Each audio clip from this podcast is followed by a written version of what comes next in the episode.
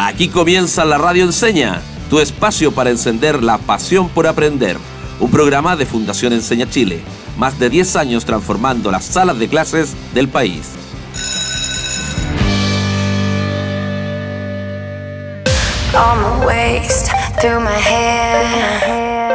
Bienvenidos y bienvenidas a un nuevo capítulo aquí en la Radio Enseña, tu espacio para encender la pasión por aprender.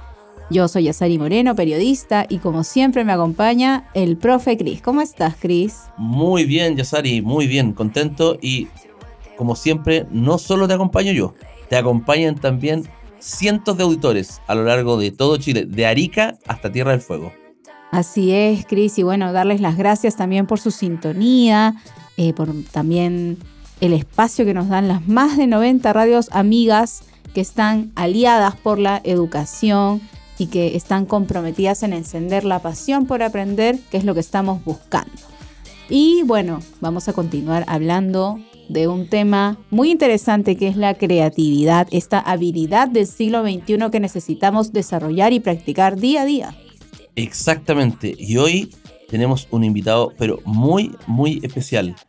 ¿Qué me dirías, Jazz, si te hablo de cosmoecología?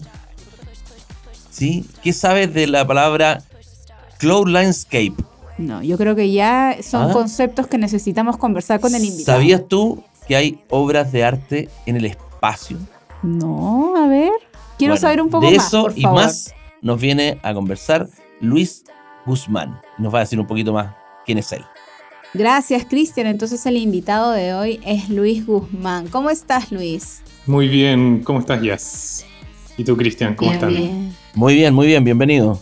Felices de que te hayas podido dar un tiempo para la radio enseña y para que nos cuentes un poquito más de ti, por favor. Preséntate, cómo, cómo podemos conocerte en el plano también personal y tu formación y cómo te vinculas diariamente con la creatividad. Genial. Bueno, les cuento un poquito. Eh, soy una artista visual. Eh, posteriormente realicé estudios en bioética eh, también tuve la oportunidad de estudiar en Escocia, donde obtuve un grado de eh, magíster en Bellas Artes y actualmente vivo en Algarrobo. Estoy radicado acá hace un par de años. Me decidí venir hace, digamos, un tiempo para estar más en contacto con el mar, con la naturaleza, que, que es bien importante. Por lo menos para mí. igual son fuente de inspiración. Sí, completamente, completamente. Oye, qué envidia primero que todo, ¿ah?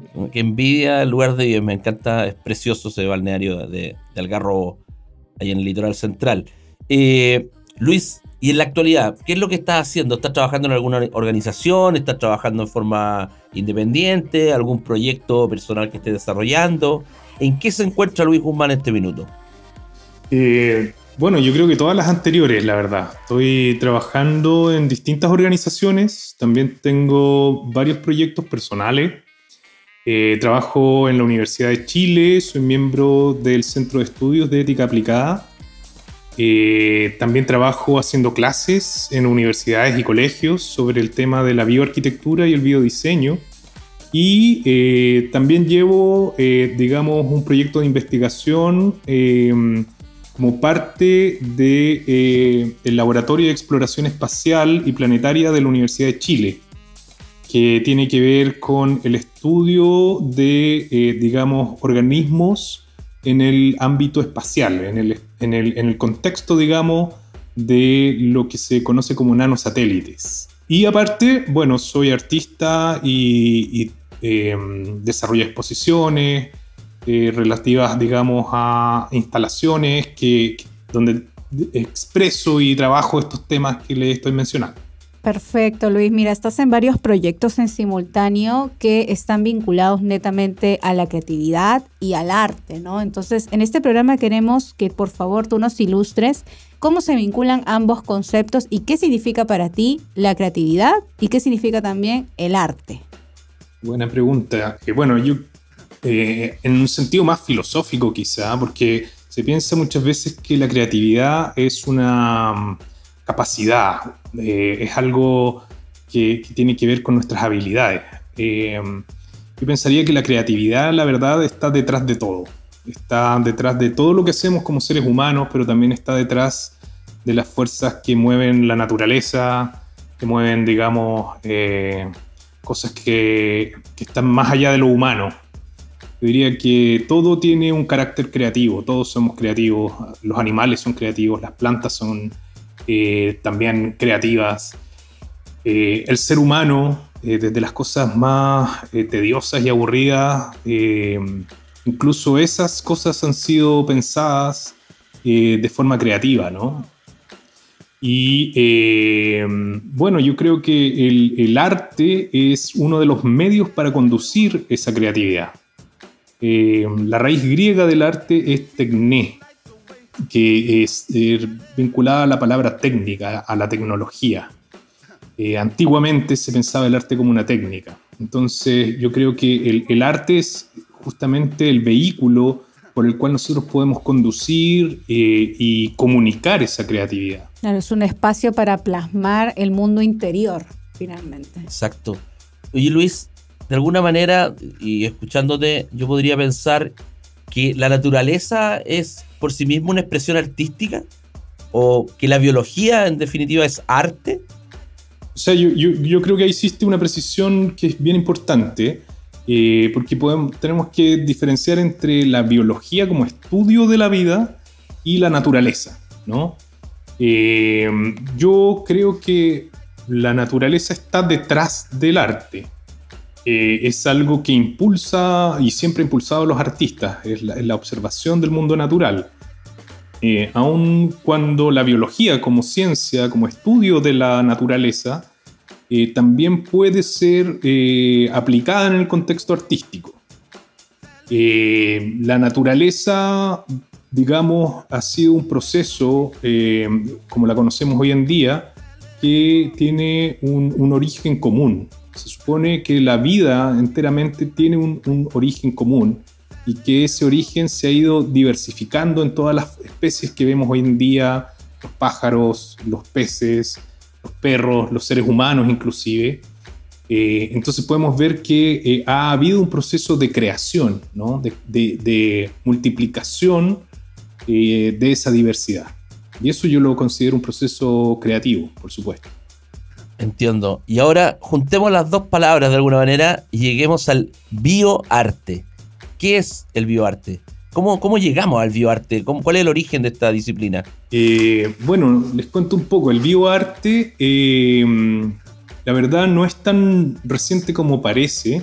Las, primeras manifestaciones de bioarte eh, están eh, localizadas a principios del siglo XX mediante el trabajo de un fotógrafo que se llama Edward Steichen, quien eh, realiza una exposición en el, Museo de Arte Moderno de Nueva York, donde él presenta eh, una colección de flores que han sido modificadas por él, aumentando sus colores y sus formas. Entonces, el bioarte es este espacio que busca plasmar eh, aspectos de la exploración estética eh, mediante técnicas científicas.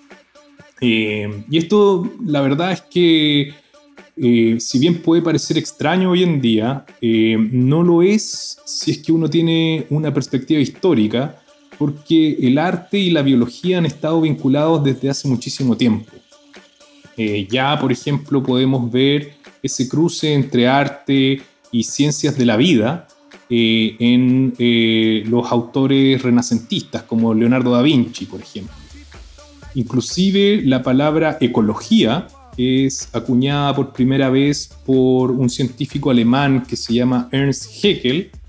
Eh, bueno, Haeckel era además un artista y digamos es, es quien origina toda una disciplina que tiene que ver con el estudio de las relaciones entre los seres vivos.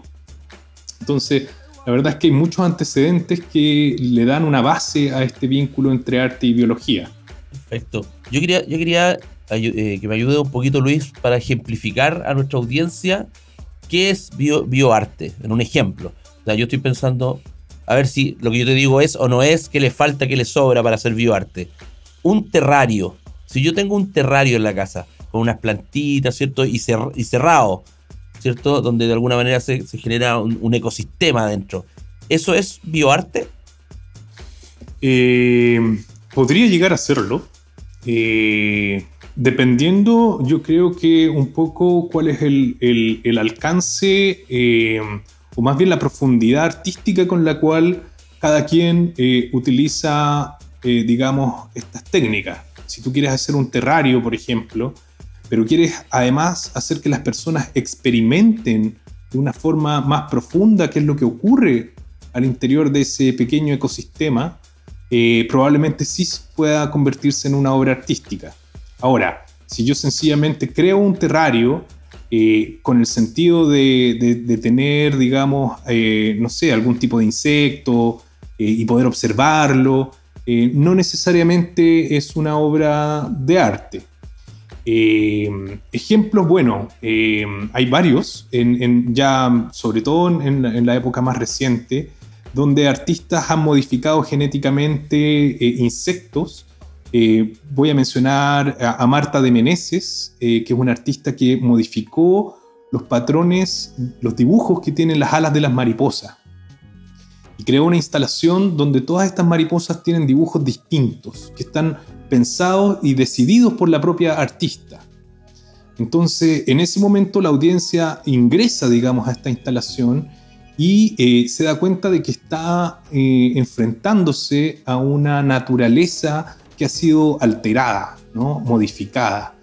Eh, el artista desarrolló propiamente esta, técnica para poder llevar a cabo esta instalación eh, y, digamos, la presenta como eh, una, un espacio para la experimentación estética. ¿no? O sea, todo esto eh, parte por, por las personas teniendo contacto con esta nueva naturaleza. Ahora, desde ahí se desprenden una serie de preguntas y de reflexiones porque eh, estas mismas tecnologías podrían aplicarse a, los seres humanos, ¿por qué no? ¿No es cierto? Entonces nos hacen pensar cuál es el alcance ético y político también de estas eh, técnicas. Y por otra parte tenemos eh, el arte en cuanto a una tradición que lo que busca es expandir la experiencia humana. En cuanto al alcance ético, bueno, eh, las técnicas científicas están reguladas por marcos nacionales, o sea, eh, existen leyes a nivel eh, nacional que limitan, por ejemplo, la clonación humana, pero, y también existen marcos regulatorios a nivel internacional. y yo creo que ahí ya como que se delimita un poco el alcance de lo que es posible hacer. Por otra parte, el arte y cuál es el límite ético del arte en sí, eh, yo creo que está eh, eh, asociado al, contexto, ¿no? al contexto sociocultural en el cual se enmarca una obra de arte. Y, tiene que ver con la pertinencia de cómo esa obra responde a ese contexto, más que que haya un límite, digamos, fijado en la ley, ¿no? Tiene que ver más bien con cómo nosotros recibimos esa obra, con eh, cuánto es que esa obra aporta eh, para poder llevarnos a reflexionar o a eh, pensar más allá de lo, que, de lo que sabíamos o conocíamos. Perfecto. Y hablando de, pertinencia, ¿cierto? Y de reflexión, es pertinente que hagamos una pausa en este minuto para que reflexionemos en torno al tema y lo, y lo vamos a hacer con una pequeña pausa musical que nos entrega la radio enseña en este minuto. Vamos. Así es, no se despeguen.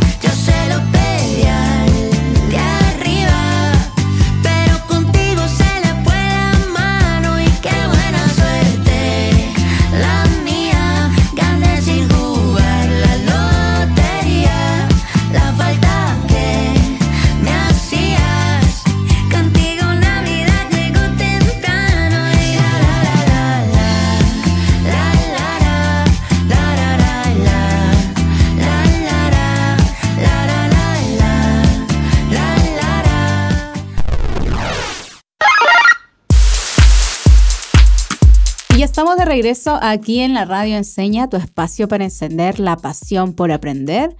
En el primer bloque estábamos conversando con nuestro gran invitado que también nos acompaña en el segundo bloque, quien es Luis Guzmán, él es artista y obviamente vinculado a la creatividad, que es el tema de la semana, Cris. Sí, oye Luis, yo tengo una, una, una pregunta bien, bien interesante, porque el proyecto que está detrás es muy interesante. Nos gustaría que nos cuentes primero qué significa la sigla y hablemos un poquito de Spell. Y a propósito de Spell, hablemos del concepto de cosmoecología. Genial, genial. Bueno, SPELL es, eh, es la sigla en inglés del de, Laboratorio de Exploración Espacial y Planetaria que está alojado en la Universidad de Chile. Yo soy miembro de este laboratorio eh, y donde trabajo con el profesor Marcos Díaz, eh, y la profesora Jenny Blamey, donde eh, básicamente eh, pudimos aplicar ciertos conocimientos que yo había desarrollado respecto de un proyecto anterior. y estos conocimientos permitieron que en marzo de este año pudiésemos enviar un satélite, un pequeño satélite que se llaman CubeSats, con bacterias cargado con un experimento eh, científico, en este caso, propiamente científico, eh, para evaluar el desarrollo de estas bacterias en el ambiente espacial. Pero estos, eh, digamos, contenedores biológicos, que era lo que yo estaba haciendo, provienen justamente de este proyecto que acabas de mencionar, que, que se llama Bioarquitectura y Cosmoecología es un proyecto eh, en el cual yo participé, o sea, que en realidad creé como autor, eh, a bordo de eh, la Estación Espacial Internacional en el año 2020, como parte de un proyecto que se llamaba el Sojourner 2020, que estaba a cargo de la Iniciativa de Exploración Espacial de MIT. Y en este proyecto, un proyecto de arte y ciencia, que lo que busca es crear una nueva ecología eh, que trasciende los límites de la ecología del planeta. Eh, y en este proyecto lo que yo hice fue enviar eh, unas microalgas conocidas como diatomeas, que son responsables de la producción del 20% del oxígeno que respiramos en nuestro planeta. Y lo hacen a partir de la fotosíntesis. O sea, ellas toman un gas de efecto invernadero, que es el dióxido de carbono, y lo convierten en oxígeno. Entonces mi proyecto consistía en tomar parte de este dióxido de carbono que actualmente está en la atmósfera de nuestro planeta eh, y que además amenaza eh, mediante el cambio climático con transformar las condiciones eh, en la biosfera terrestre. posiblemente vemos, nos enfrentamos en un escenario donde podría aparecer un, fenómeno de extinción masiva. Entonces mi idea era tomar este dióxido de carbono y convertirlo en oxígeno eh, en la Estación Espacial Internacional. Es un acto eh, que si bien tenía, digamos, un carácter bastante científico, lo que me interesaba era como esta dimensión poética de tomar un gas que amenaza la vida y convertirlo en otro gas que propicia la vida. ¿no? Entonces las condiciones de extinción en nuestro planeta se convertían en condiciones para una nueva vida en el espacio. Eh, entonces... Eh, en el fondo es como una antípoda, ¿no? Claro, claro, y, nos muestra cómo está todo conectado, ¿no? estas estas, eh, digamos, entidades, eh, el gas como el dióxido de carbono y el, el, oxígeno, están vinculados en un, círculo que mantiene también la vida en la Tierra. entonces, claro, justamente una, me, interesaba como mencionar o, más bien poner atención sobre esta, como bien dices tú, esta antípoda, ¿no? Entre, entre la extinción y, el origen de, una posible vida futura fuera del planeta. Son contrastes que se dan en el día a día también, ¿no? Y que, digamos, llevado a otro contexto pueden ser un arte digno de reflexionar, apreciar y ver también cuál es nuestro rol para hacernos cargo de este problema ¿no? que está afectando a nuestro planeta, Cris. Sí, a mí, me, a mí me, llega la idea de que no hay, no hay fronteras para el arte en este sentido. Porque ya no, digamos, yo podría ser artista en mi tierra, podría además llevar una obra de arte al extranjero, pero aquí Luis Guzmán nos habla de llevar una obra de arte o llevar el arte al espacio. ¿Sí? ¿Y qué es Cloud Landscape? Sí, eh, bueno, eso es una instalación eh, que, tiene que ver con esta idea que ya mencioné, eh, que es la bioarquitectura, que tiene que ver con tomar los principios que nos enseña la naturaleza para aplicarlos en, la forma en que nosotros construimos nuestro, nuestro mundo humano, ¿no? Eh, que aparentemente, bueno, hay bastante evidencia ya que efectivamente el, mundo humano, eh, lo que podríamos llamar el antropoceno, está eh, deteriorando las condiciones para, la vida de, los otros seres que, habitamos, que, habitan en este planeta. Entonces, Cloud Landscape era un proyecto que buscaba crear un ecosistema donde no puede crecer la vida. Eh, y por eso me parecía que era interesante presentarlo como una instalación artística, ya que dentro de las galerías de arte normalmente no crece la vida. Son espacios bastante estériles, bastante blancos, digamos. Eh, y, mi objetivo era poder desarrollar ahí eh, algo así como un ecosistema futuro. Eh, nuevamente trabajando con esta idea de convertir el dióxido de carbono en, eh, algo visible eh, mediante el uso de plantas en este caso, plantas y distintos hongos. Entonces, este ecosistema capturaba el dióxido de carbono que, que está presente en la atmósfera y lo utilizaba para el desarrollo, digamos, de los organismos que están ahí.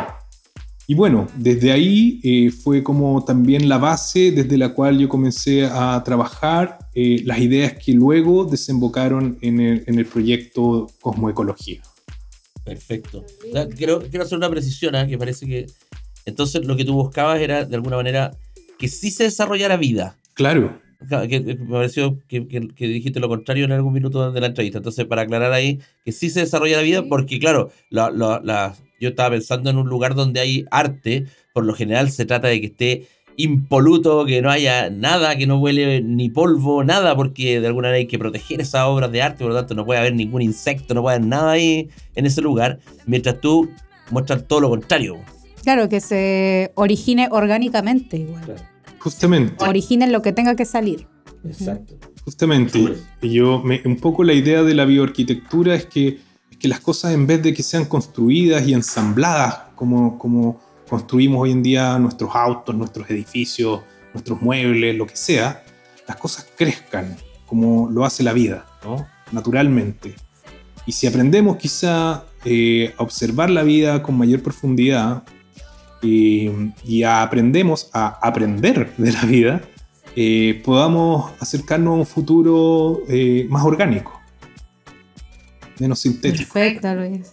Claro, tener como esta conexión directa con la naturaleza, con sus, con sus imperfecciones, con todos los procesos que conlleva. Y justamente como las personas también en sus casas nos están escuchando, ellos también tienen procesos internos de creatividad que necesitan de los consejos de un experto como tú, Luis. Entonces te vamos a invitar a nuestra sección favorita de la radio enseña, Cris. Así es, se trata de nuestra sección redoble de tambores. Y yo, ¿cómo lo hago?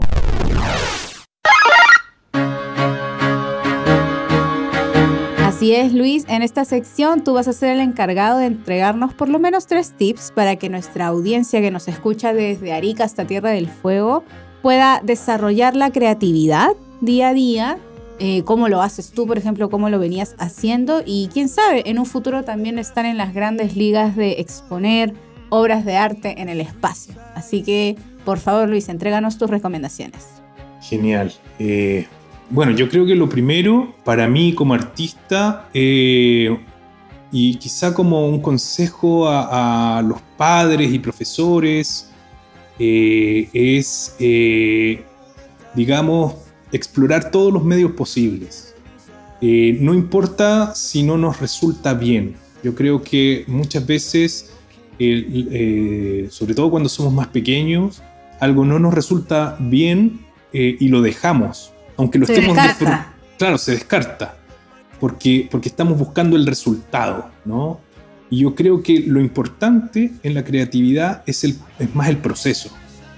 Eh, por una parte, el proceso hay que disfrutarlo. Eh, tenemos que, si estoy dibujando y lo estoy pasando bien, o estoy componiendo una canción y, lo estoy pasando bien, no importa si el dibujo queda no como yo esperaba, o si mi canción, digamos, soy un poquito desafinado. Lo importante eh, es eh, que, haya entusiasmo, que hayan ganas reales de hacer las cosas. Entonces, eh, eso por una parte.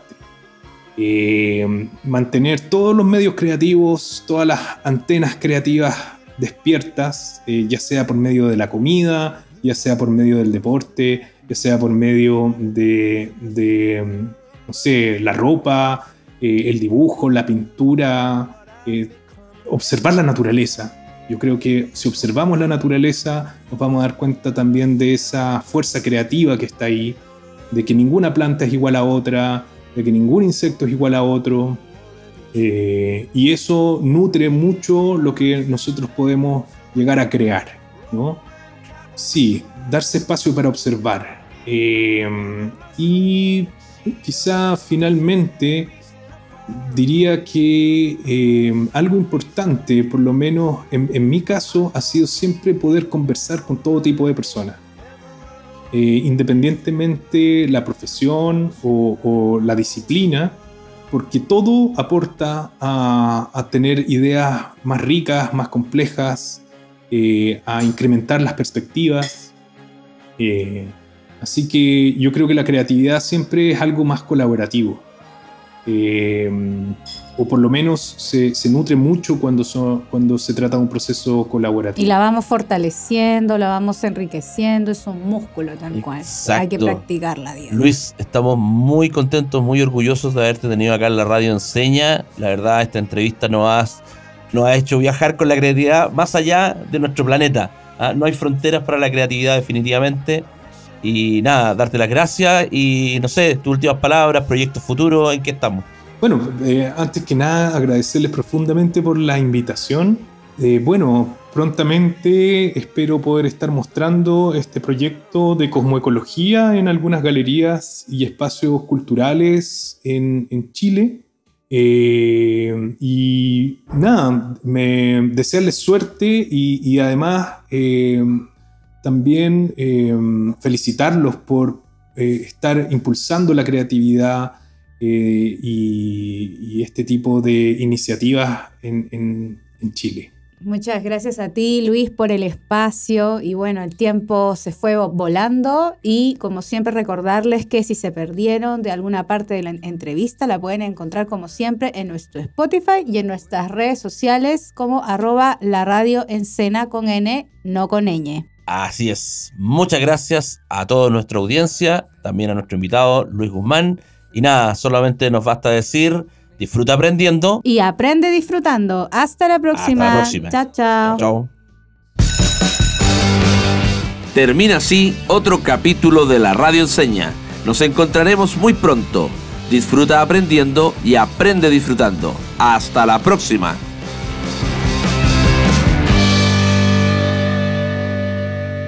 Síguenos en Instagram y en TikTok como arroba la radio con N, no con ñ.